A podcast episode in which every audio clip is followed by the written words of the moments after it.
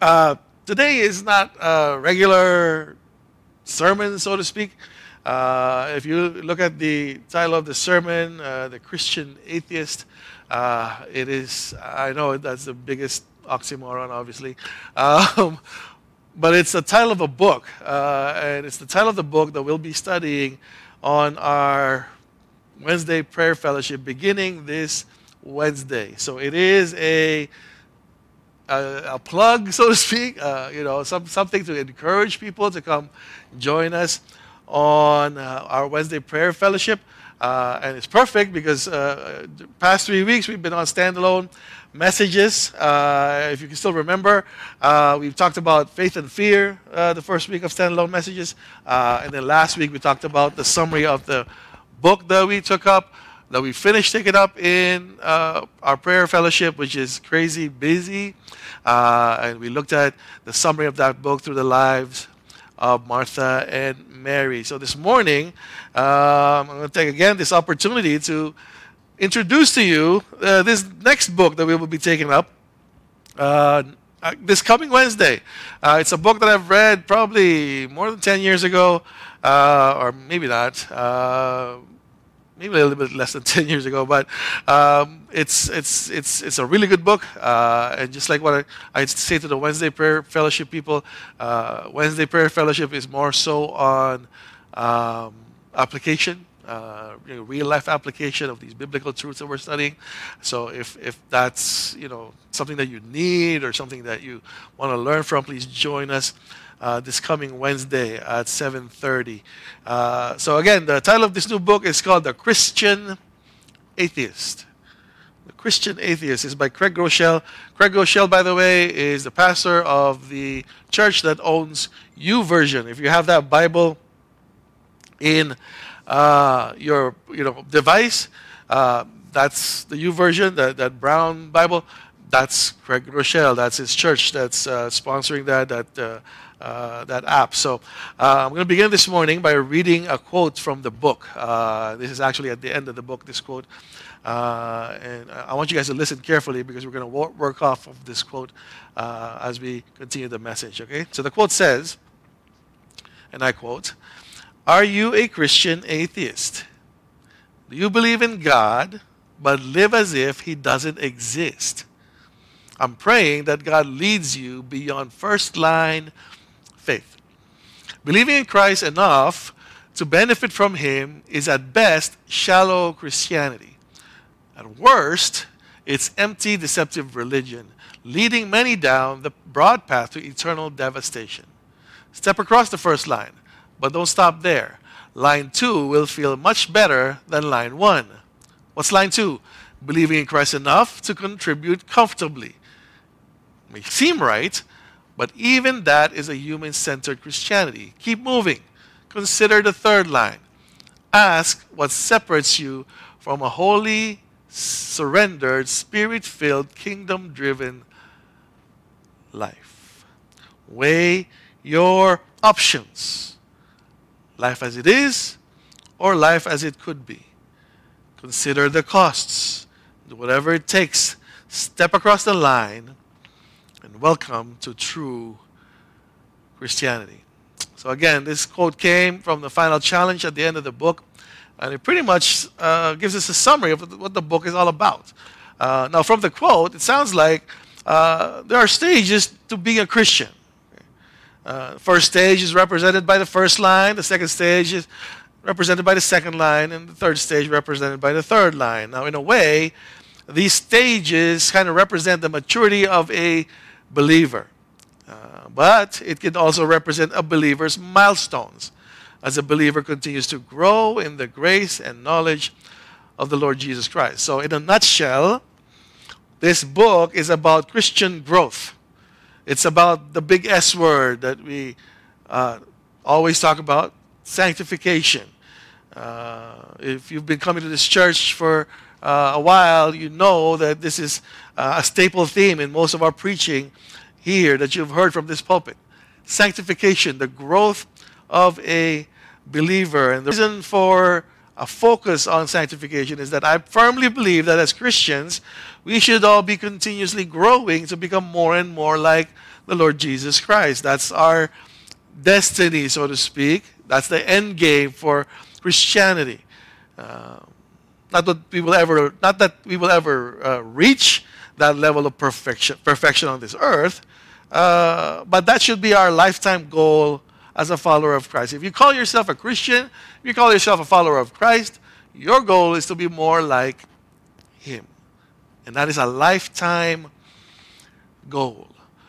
Uh, and so this book is in no way a book about perfection. Just like what I said earlier, even though our goal is to become more and more like Christ, that kind of perfection, a Christ like perfection, uh, I don't believe is attainable here on earth. Now, after we die, yes, why not? Uh, and I think that we will. And that's the perfection that, that, that, that death is ultimately the, the end of that uh, uh, uh search for or that uh, chase or race for perfection. Death is the end of that. Because after death, if you're a true believer, then you shall be perfected. You will have your own righteousness, so to speak. Um, but here on earth, I don't think we will ever reach that. Um, but it is our goal. That, that, that, that's where we should be headed. Um, if we're not growing towards that, uh, then the Apostle Paul says clearly to continue to examine yourself. Uh, all Christians should be headed towards that path. And, and having said that, uh, this book, uh, again, is in no way about perfection. Uh, I believe that this book is all about progression, uh, about growing in faith growing in faith and in works as a professing follower of Christ. Now, I emphasize faith and works because Christian growth is not just a growth in, in faith, um, it is also a growth in works or action. Uh, in fact, one of the main themes of this book is that a Christian's profession of faith must be accompanied by, or reflected by, or evidenced by, pick, pick whatever descriptive word you want to use, a Christian's profession of faith must always be evidenced or reflected or accompanied by his or her action, or his or her work, or his or her way of life. No ifs, ands, or buts about it. Uh, and the reason for that is because of the Great Commission. How are you to make disciples of all nations if there is nothing in your life that shows that you're a true believer. If there's nothing that you can show people objectively that happened to you as a believer, because really you can talk about faith all you want, if you can't show it, then that faith remains inside of you. I think it was John Piper who said that uh, faith is the root of Christianity. Meanwhile, the evidence is the fruit. The root you can't see, but the fruit you can. Uh, and the Bible talks about that as well. Um, that if a, a, good tree, a good tree bears good fruit, a bad tree bears bad fruit. That talks about how your faith should always um, kind of grow into uh, bearing fruit. So that, that fruit you can use to feed others. That fruit you can use to share to others. Now, let me clarify another thing about this book. This book is not saying that we are saved by works. Okay? That's not what this book is talking about. This book, I think, is pretty solid when it comes to the doctrine of salvation. That yes, we are saved by grace. Uh, but what are we saved for? Uh, Ephesians 2 8 to 10, right? We, have saved by, we, have, we are saved by grace through faith, but we are saved for works, good works that God has prepared for us from the beginning of time. So we're not saved by works, we are saved by faith. And this book talks about the same thing. Although there will be a discussion throughout our study of this book because the Bible says both. Right? The Apostle Paul says we are saved by grace through faith in Ephesians. But James, okay, those of you in the Love Cell group, you know what I'm talking about. James talks about we are also saved by works. How does that, how does that work? How does that coincide? Right? How does that, uh, uh how does, how do you make sense of that? Uh, are we saved by faith or are we saved by work? Part of the study of this book is a discussion on that. Uh, so, right now, as I introduce the book, let me clarify uh, to you uh, why the Bible talks about both um, being saved by grace through faith and being saved by works. And the key to understanding these truths uh, and these statements are both true. Uh, the key to understanding them is to understand the nuances of the word saved. If you know what the Bible says when it talks about being saved or salvation, then you will understand why the Bible talks about both. That we are both saved by faith and works. So, really, right now, we're going to go back to basics. Uh, and hopefully, you will still pay attention to this. Hopefully, none of you will tune out and say, I already know that. Uh, I don't need to hear that again. Let me go and do something else. Give me a, give me a chance, and please listen to this. So, understanding the teaching of the Bible that we are saved both by works and faith, and both statements are true, uh, is to understand the nuances of the word saved or salvation. Uh, so if you think about it, when the Bible means, uh, when the Bible mentions salvation, a lot of us automatically think salvation as in heaven, going to heaven, right? And with that, if, if that's all your understanding of what salvation is, uh, I'm sorry to say you're sadly mistaken.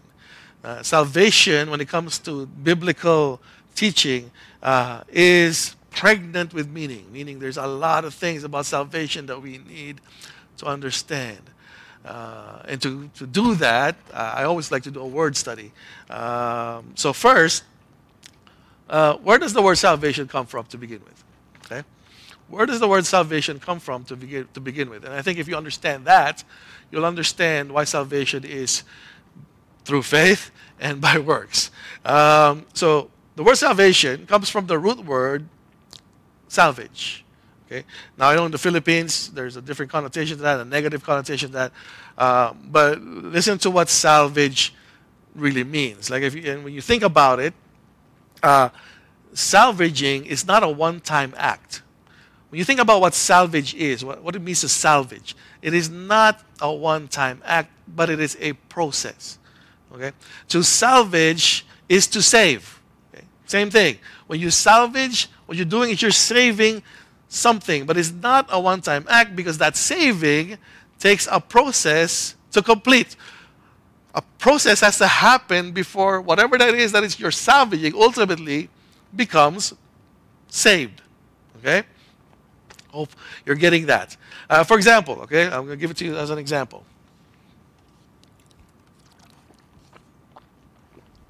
For example, and God forbid, okay, if our church burned down, okay, if this whole church all of a sudden just went up into flames, okay,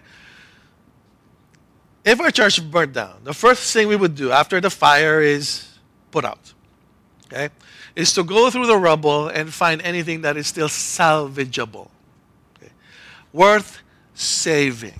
Okay, go through the rubble and look for, okay, this chair, we can still use it. Uh, the, the, equipment in the audio, the cameras didn't get burnt because they're in that little box. We can still use it. It's still salvageable. Okay?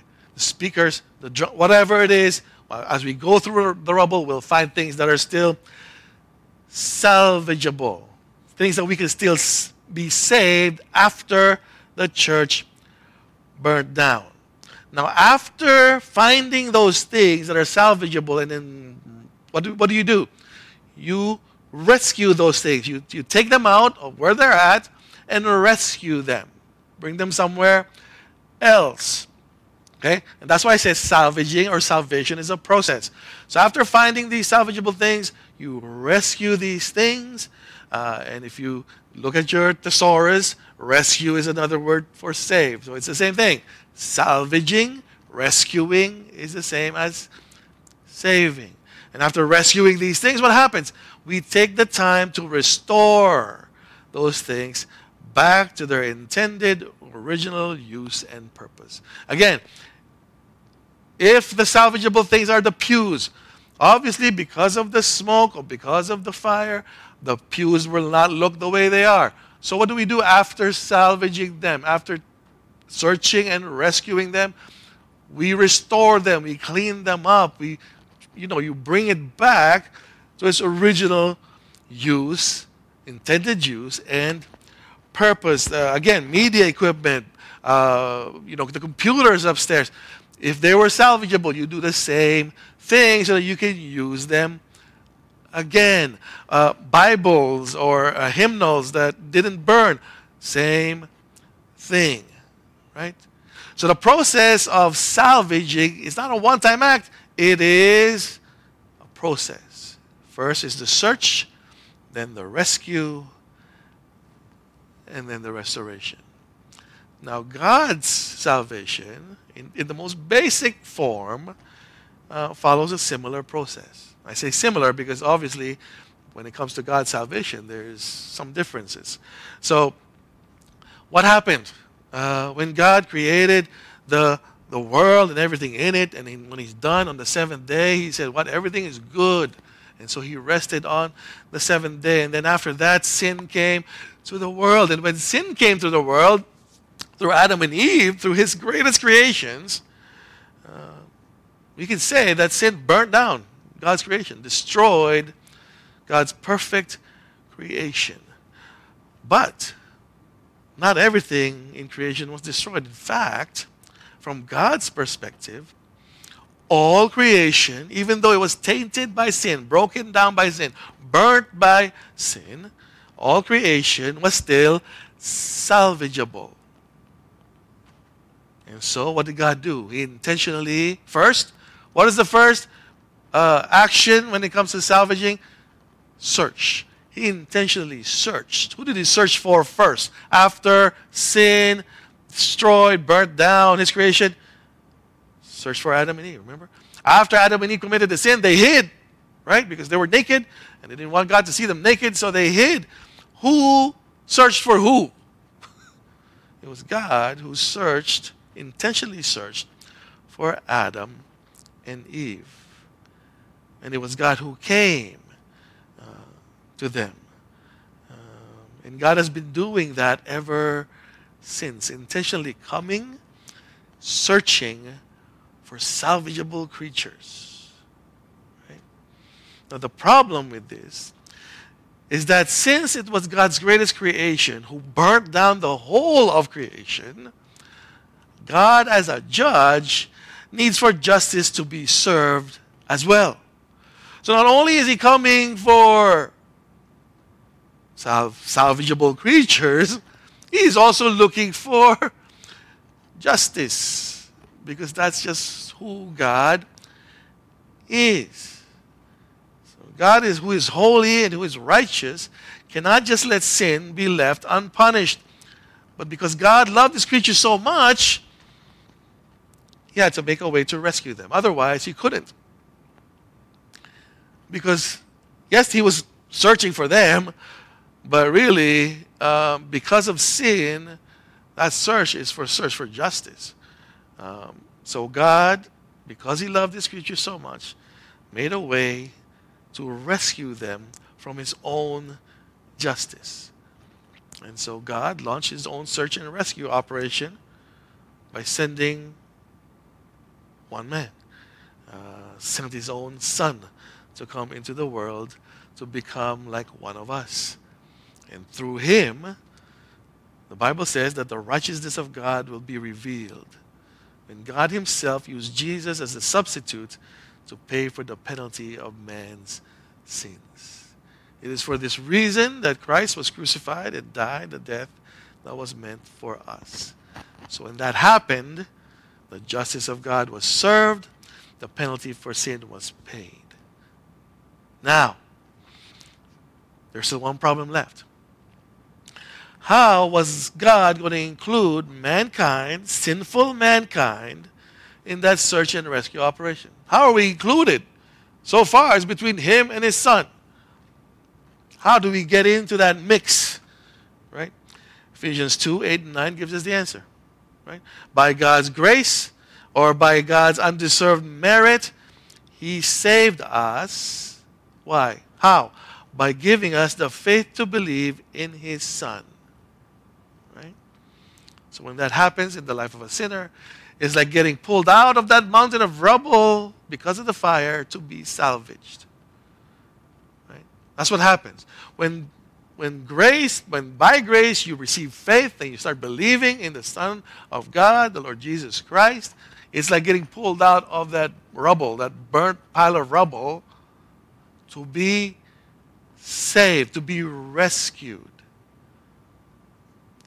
But this time, once you are pulled out from that rubble after the search and rescue, what happens next? You will now be restored, brought back to how God intended for that person to be when God created that person.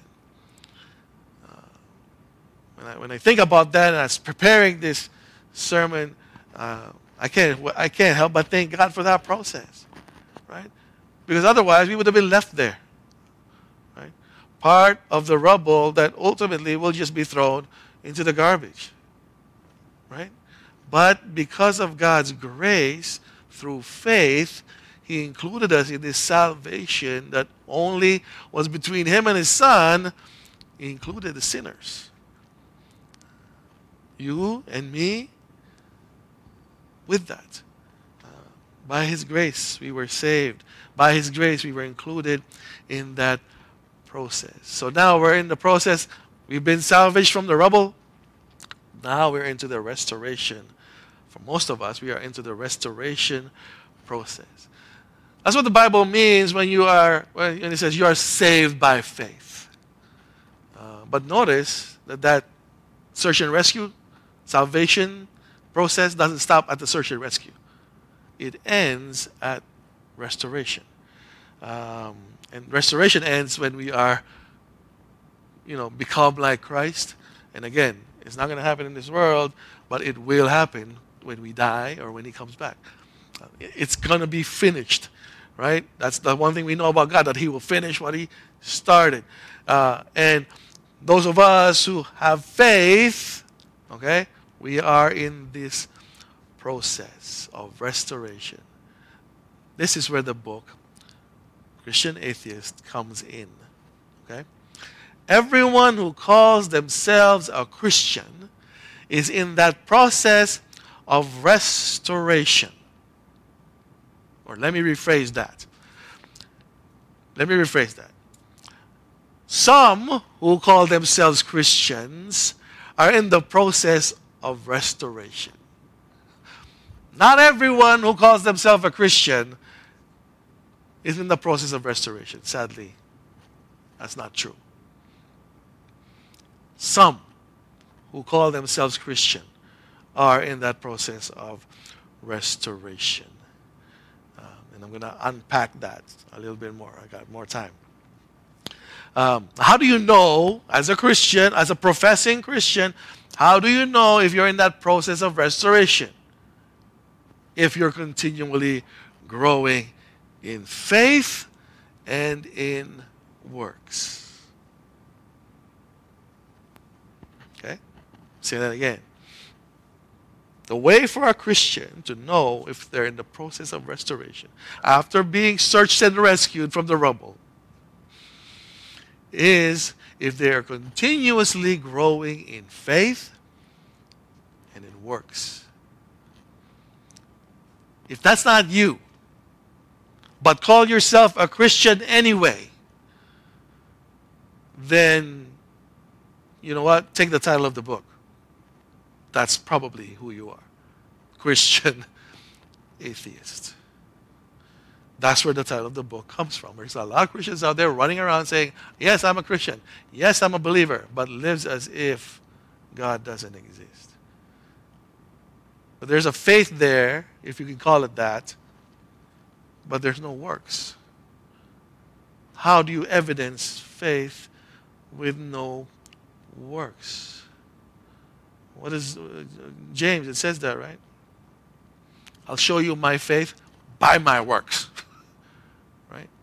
Because it just that's how the, these two work together. Right? If you're a Christian or professing Christian, it's not growing in faith and in works, then you're what the book calls a Christian atheist. Now, what the book does is it differentiates those who are in the process of restoration and those who are not by placing them in one of these three stages of spiritual maturity or lines. The quote I read earlier. And again, what we're going to do right now is we're going to take up these quotes for the rest of my time here. We're going to take out these quotes. And what I want you to do is to be honest with yourself. Be honest. Where you're at. Once we start describing these quotes, what these quotes mean, what the lines mean, what the maturity means, please be honest with yourself and look at where you're at spiritually as far as these three stages are concerned.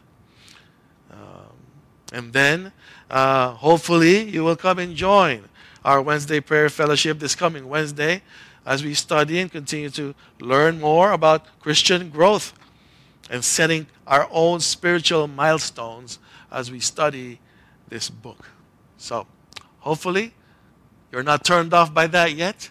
If you're still tuned in, it looks like everybody else is still tuned in. I still got 61 connections. Let's go. Let's start. Stage one. Okay? Stage one. The book says this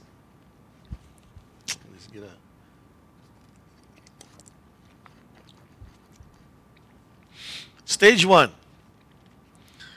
The book says on this stage are Christians who believe in God and the gospel of Christ, but only believe enough to benefit from it. Okay? Stage one Christians are Christians who believe in God and the gospel of Christ, but only believe enough of it so that they could benefit from it. What does that mean? I believe in God because I don't want to go to hell. For example. Or I believe in God because I want a new car. Or I believe in God because I need to find a job. Or I believe in God because fill in the blanks. Stage one Christians are those who believe in God and even the gospel, but they only believe it enough to benefit from it. Let me read you a quote from the book about this stage. It says here, quote says, sadly, many who call themselves Christians live here. If there is a God, I want to be on his good side. I want to go to heaven. I want him to bless me with good health, good relationships, and a happy life. Like the nine ungrateful lepers in Luke 17, once God had helped me, tendency is I forgot about him. Most would admit that this is all the faith they can manage. We want God's benefits without changing the way we live. We want His best without our sacrifices. At the first line, we don't fear God or share our faith. We still love the world. We'll pursue happiness at any cost. The list goes on and on. Right? We'll pursue happiness at any cost. The list goes on and on. First line believers get what they can from God without giving much, if anything, back. Okay? Now, when you read that again, hopefully we can just post the whole thing. Um, it's pretty self-explanatory. Uh, so I think it's safe to say that first-line Christians are leeches right? yeah, they'll, they'll, they'll, they'll cling on to God. Once they're full, they, they pop off and do whatever they want. And then they when they lack again, cling on to God again. Pop off whatever they want. Now, most of that quote, eh, I think I agree with. But there are some sentences there that I don't agree with, and I think I need some more explanation. Um, there's a sentence in the middle um, and then there's one sentence at the end uh, where it says that first line believers get what they can from God without giving much, if anything, back. Let me clarify what those sentences mean. First, the sentence in the middle of the quote says, Most first uh, line Christians would admit that this is all the faith they can manage. Most first line Christians would admit that this is all the faith they can manage. What's wrong with that? sentence. Uh, I think that that sentence sounds like we produce our own faith, and somehow, first line Christians can only produce so little faith. Um, I don't quite agree with that. Okay? Um, because that's what it sounds like that he's saying that we produce our own faith, but first line Christians, they can only produce so much, so that's it. That's it. There's nothing else to produce. Um, I don't agree with that. Why? First, uh, we don't produce our own faith. Uh, faith is a gift by the grace of God. Uh, I think I said that already. It is not something we produce, it's not something that we bring. Ephesians 2 8 and 9. Again, for by grace you have been saved through faith. This is not your own doing, it's a gift of God, not a result of work, so that no one may boast. That's the first thing. That's why I don't quite agree with that sentence. Second, since God gave us faith, it is also Him who makes our faith grow and sustains our faith to the end. We cannot increase our faith by doing works. You get what I'm saying? I don't care how many old ladies you help cross the street, it's not going to increase your faith in God. That's not how it works. So, how does it work? How do we increase our faith? Well, first clue is what I said, the first point. It is not ours. Faith, we can't produce faith. It is a gift from God. So that means if it's coming from God, then guess who can increase it? God can increase it. How? Romans 1 16 and 17. What does it say? For I am not ashamed of the gospel, for it is the power of God for salvation. There's our key word salvation, salvage, rescue, save. Okay? Power of God for salvation to everyone who believes to the Jew first and also to the Greek. Why? Because in it, why is the gospel power, the power of God for salvation? For in it, for in the gospel, the righteousness of God is revealed. Look at that, from faith. Okay? So for you to first be part of that saving power of the gospel, you need to believe it. That's the from faith. And then what does it do? What's the result of it? For faith for more faith. As it is written, the righteous shall live by faith. As you continue to grow, that's what you do. You live by faith in the Lord Jesus. That's how God grows the gift of faith that He gave us to begin with through the power of the gospel. Because the gospel is where the righteousness of God is revealed to us by faith so that we can have more faith or that it can sustain the faith that we already have. So that we slowly become righteous like the Lord Jesus Christ. So when, it, when the book says uh, first line Christians, they can only manage so much faith, they can only produce so much, uh, I don't think so. There might be at this stage where that's all the faith they have. But can it increase? Yes. How? Learn more what the gospel says. Understand the gospel. Not just for God to love the world that He gave His Son, but what's underneath that? What's supporting that line that God so loved the world that He sent His only Son? There must be some huge foundation for that because that is the power of God to save. Right? And as a church, I, I, I don't think we've um, uh, as a church, uh, I don't think that we've come short of preaching the gospel to you guys.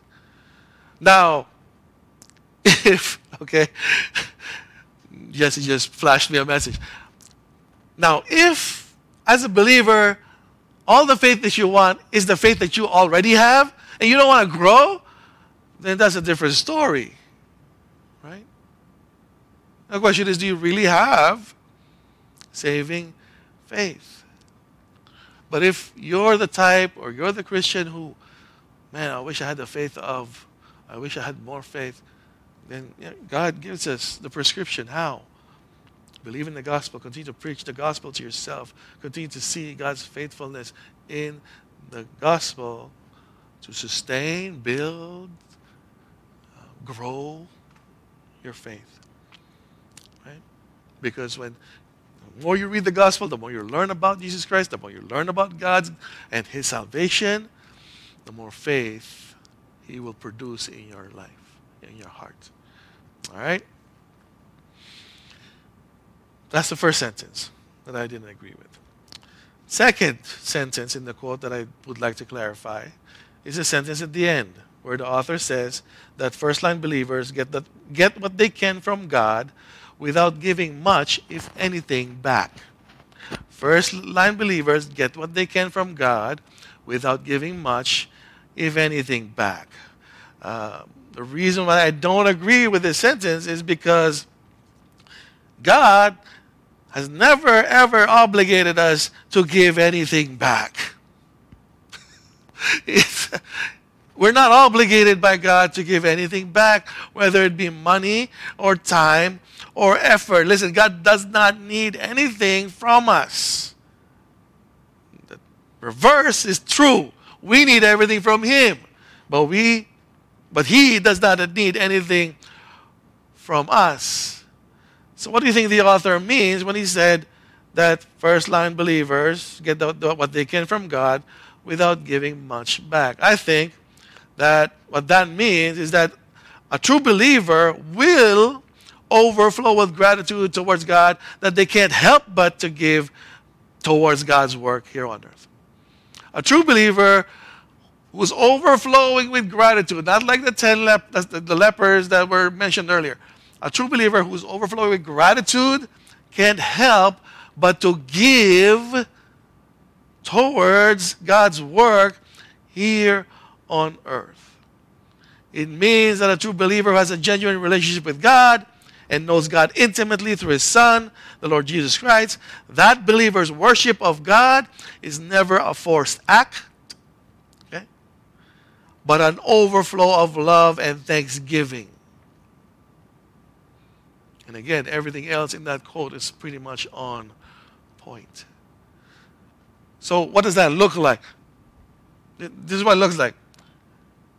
If there's no hunger for you to learn more about the Word. If Bible studies are a waste of time, if listening to sermons makes you so sleepy that you just can't help but just close your eyes and sleep, if there is no desire at all, you're not even fighting against sleepiness when it comes to listening to these things or, may, or even reading your Bible, if there's no desire to do that, if there's no desire for prayer, if there's no desire for any like anything like that, then I'm afraid that you're a Christian atheist.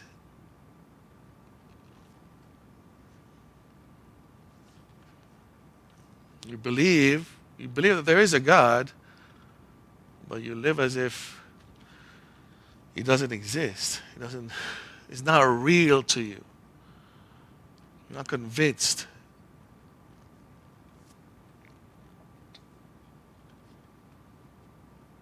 The question is, where are you at?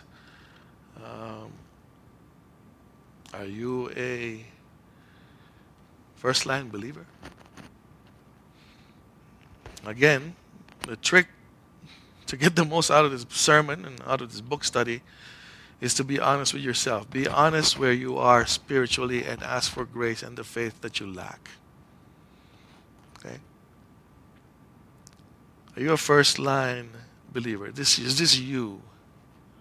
Is the pursuit of happiness in this world or the pursuit of success and status in this world, is that more important to you than God? Does your life reflect that?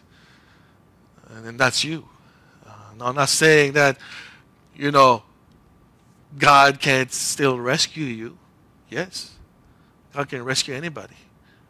God can save even the worst of the murderers, just like the Apostle Paul. Or even those who denied him three times, just like Peter. Or me.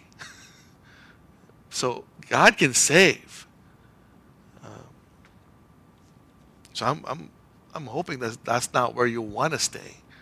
I'm hoping that there is something in you that see that even though how small that faith is, it's kind of driving you towards more and more of God and knowing Him. Because what? Because there is a second stage to this. Um, and some of us are here. Second stage, or second line, uh, says this the book says this In the second stage are those who believe in God, in the Christ in Christ's gospel, enough to contribute comfortably. Second stage says uh, that those are believers. Uh, this is where believers are who believe in God and Christ's gospel enough to contribute comfortably. Okay?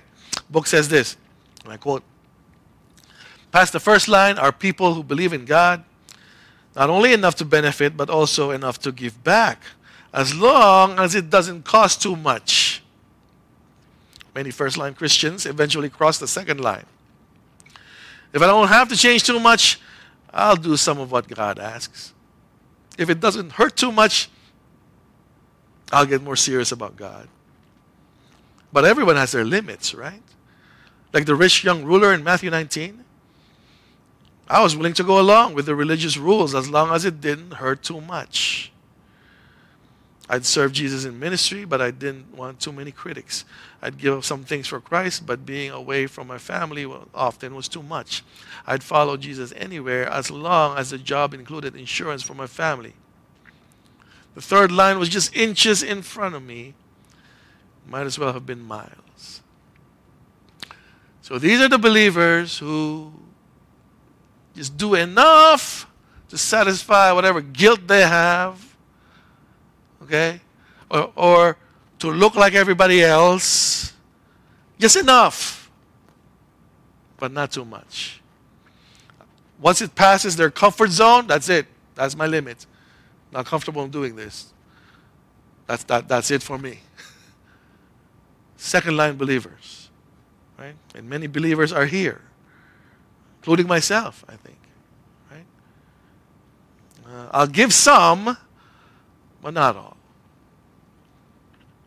I'll give some so I can look like everyone else, but I won't give like everyone else. Best example, I think, is Ananias and Sapphira. You know the story of Ananias and Sapphira, right? Right? Let's read it. Uh, Acts 5, 1 to 11. But a man named Ananias with his wife Sapphira sold a piece of property, and with his wife's knowledge, he kept back for himself some of the proceeds and bought only part of it and laid it at the apostles' feet. But Peter said, Ananias, why has Satan filled your heart to lie to the Holy Spirit and to keep back for yourself part of the proceeds of the land? While it remained unsold, did it not remain your own? And after it was sold, was it not at your disposal? Why is it that you have contrived this deed in your heart? You have not lied to man, but to God. When Ananias heard these words, he fell down, breathed his last. And great fear came upon all who heard of it. The young man rose and wrapped him up and carried him out and buried him. After an interval of about three hours, his wife came in, not knowing what had happened. And Peter said to her, Tell me whether you sold the land for so much. And she said, Yes, for so much. But Peter said to her, How is it that you have agreed together to test the Spirit of the Lord? Behold, the feet of those who have buried your husband are at the door, and they will carry you out. Immediately she fell down at his feet and breathed her last.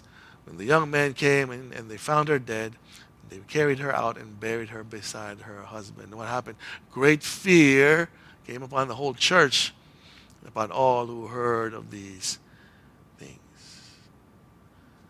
Did Ananias and Sapphira really want to give? Or they just want to look like everybody else, so they gave just enough. Not too much, because they want to keep some for them themselves, but they gave just enough. And I think ultimately they didn't want to give. They didn't want to give, but they professed that they wanted to. And made it look like they wanted to, just like to just so that they could look like everyone else. But Peter, through the Holy Spirit, saw all these things and exposed Ananias and Sapphira. How? Well, you read what happened, right? It's a miracle we don't have funerals every week. There's a lot of people like that. Yes, I will take the office of deacon. But during the year, what? Give only what they want to give. not going past that threshold of comfort. Once it goes past, that's it. I'm out. But you profess, but you committed. Doesn't matter. My comfort zone is up to here only. I have other problems. I have other things to take care of. That's it. I cannot commit further. Or when it comes to your offerings, or when it comes to your time, when it comes to your effort, when it comes to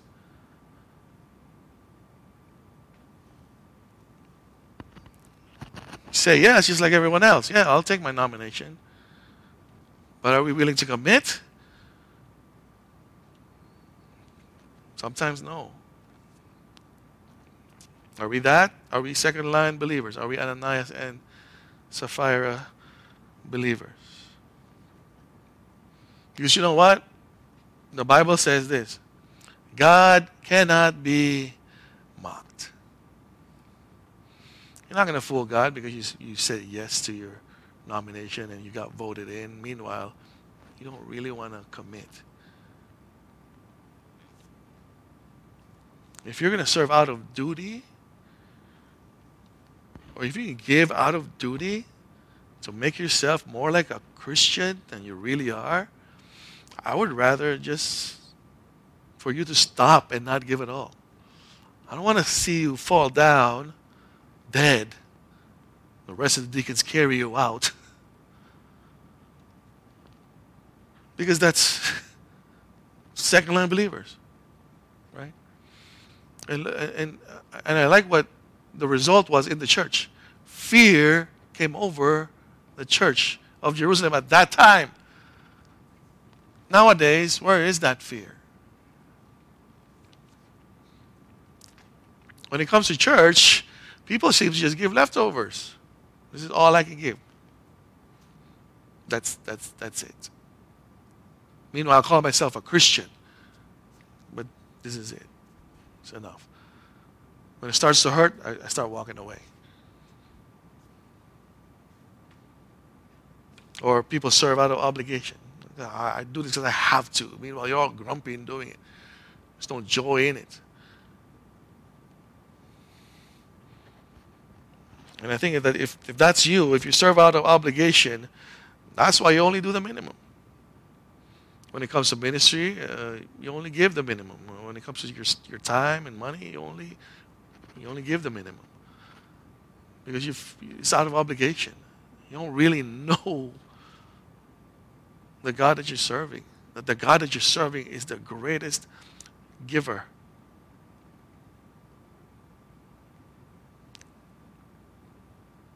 And if you think that God does not see through the act, just like what Ananias and Sapphira did, guess again. Check out Revelation 3 14 to 16. And to the angel of the church in Laodicea, what? Write the words of the Amen, the faithful and true witness, the beginning of God's creation. What did he say? I know your works. You are neither cold nor hot. Would that you were either cold or hot. So because you are lukewarm and neither hot nor cold, I will spit you out of my mouth. Listen, when Jesus saved us, he didn't just save the minimum. He didn't just say, okay, I'm just going to save your leg. I'm just going to save your fingertips. He saved the whole, complete salvation, even after death. Not just the minimum. Why? Is it because he, he needs to? No. But that's how he saves. He saves fully to the point where he had to sacrifice his own life for you and me. That's how he saves. He saves fully. So when he, he says, I don't want you to be hot or cold, I want you to just, if you're cold, stay cold. If you're hot, then be hot. If not, I'm going to spit you out of my mouth. When he wants everything from us, he wants everything. He doesn't want halfway. And it's because he saves fully. And because he is worth it. Right? Jesus doesn't just save us from the penalty of our sins, He also saves us from the power of sin in our lives. Again, faith and works. That's why the Bible talks about us as new creatures. Meaning that the whole creature is new. Not just part of the creature is new, the whole creature becomes new. So when we serve or act out of duty, out of obligation, we don't really give our all. Because why? Ultimately, it's because we lack faith that God will repay and that God will replenish whatever it is that we have sacrificed in serving Him. So if we think that God will only give us the minimum, guess what? We will only give the minimum. That's all you give me, this is all I give back. That's why when it comes to our commitment to the church and its ministries, it's the first one to be dumped. It's the first one to be put on the back burner when things go wrong in our lives. Something happened in our lives, whatever it is, your pet died or something. Ministry to the church is the first one to go. I can't do that anymore. My fish just died.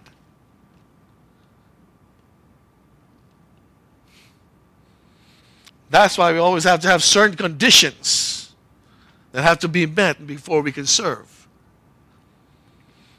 Right? Is it air conditioned at that church? Do they have uh, cushions on the seats? No? No, I can't serve there. Do they have a nice vacuum? No, I can't. No, I can't. I'm not going to clean. Do they have a dishwasher? No? Okay, no. I'm not going to wash the dishes. Is that how service should be? That's like that's like the extreme negative of stage two, right? We serve out of obligation because we don't really trust the God that we're serving. Now, on the positive, you did take a step up from stage one and tried to at least serve. There are people who do that. They are just struggling to serve. There's, there's that struggle. And that's good because in the struggle is where you'll find that God will provide. What did Paul say? I, I rejoice in my weakness. Why? Because that's when he sees the power of God working. Right? So the struggle is good.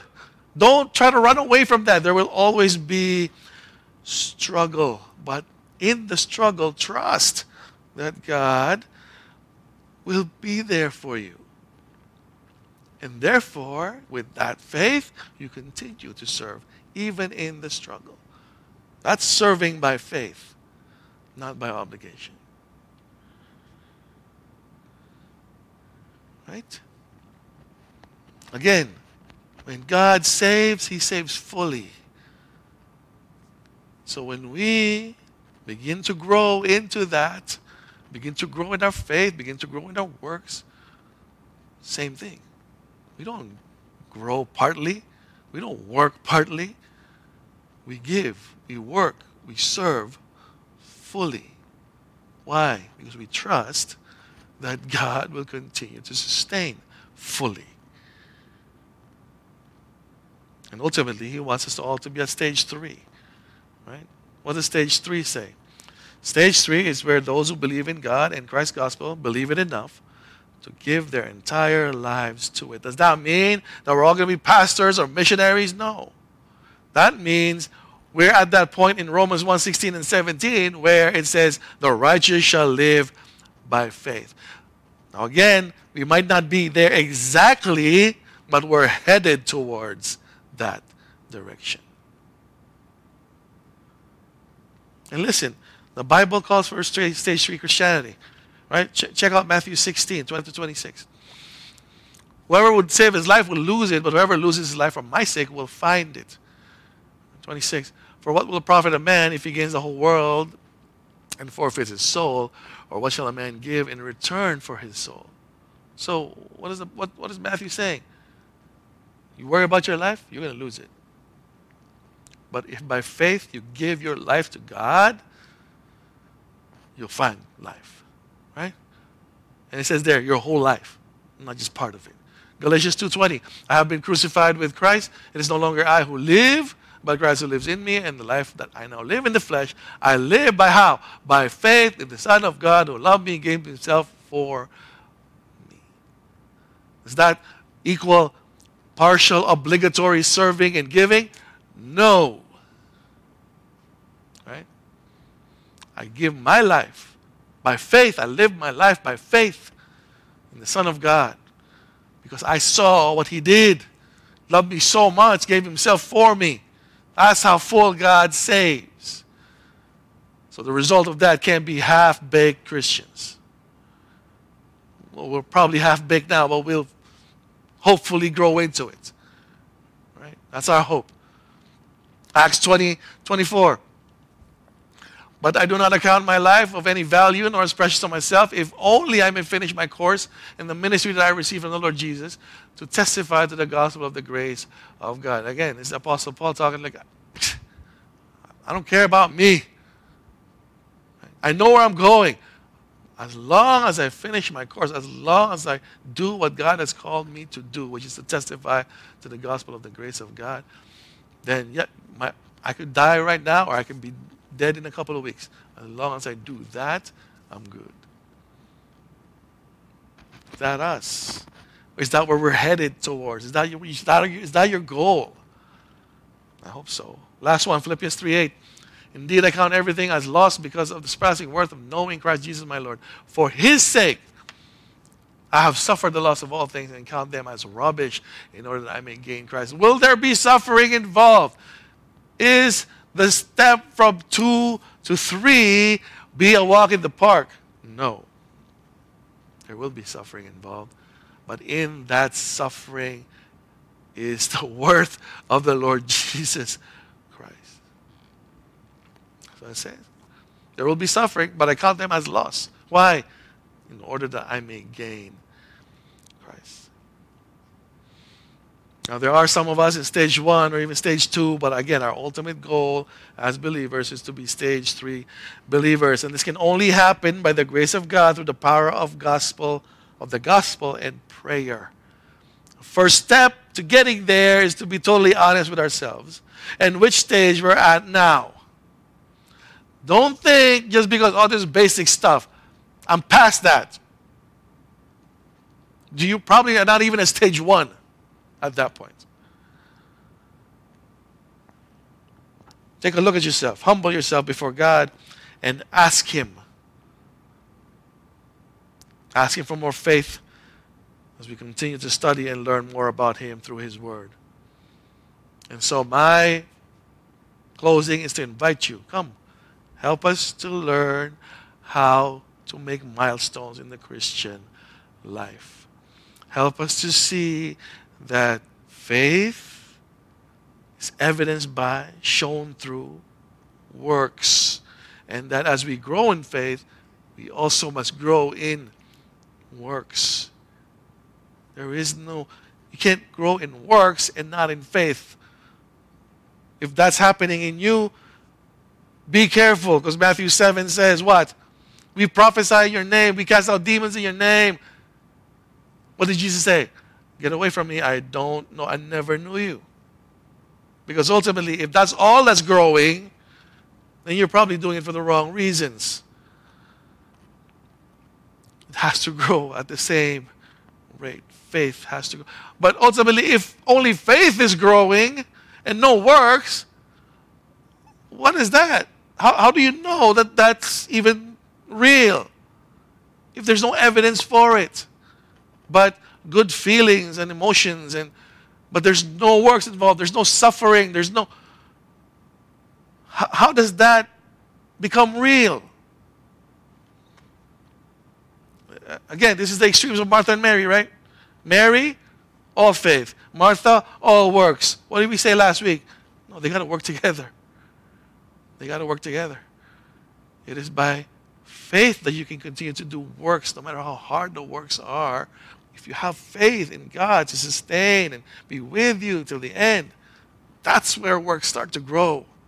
Where you start taking more risks, start taking more, and start getting out of your comfort zone in order to serve. Why? Because you love God so much that it has to overflow. It overflows out of you through your works, through your giving. That's how the Christian life is. That's why I like the book when it says that at the end, Welcome to True Christianity. That's what it is. It's not all about just sitting here and learning. It's not all about just, oh, I'm working. I'm part of all the ministries. No. It has to be both working side by side for the glory of God. So I invite you this coming Wednesday, come join us for our prayer meeting. It runs from 7.30 to 9 p.m. Some of you, that's an eternity. that's like, when is this going to end? But hopefully, my hope is as you continue to learn more about Christ and faith builds up even more, you get to, in, and that new creature is starting to take shape, that you'll, you'll start to enjoy these things, that you'll start to crave it even. To the point where, no, Wednesday cannot pass if I cannot attend the prayer meeting. Or Sundays, I have to be there for Sunday school and the service.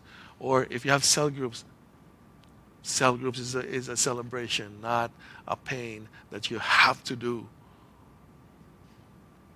in order to be certified Christian. It doesn't work out that way. But for those of you as well who are just content at line one, hey, if I die, I'm saved. Yeah, maybe. Um, but I hope that you grow out of that and start showing some evidence that you are a Christian. Because the Bible talks about both. Amen? Let's pray. The Lord bless you and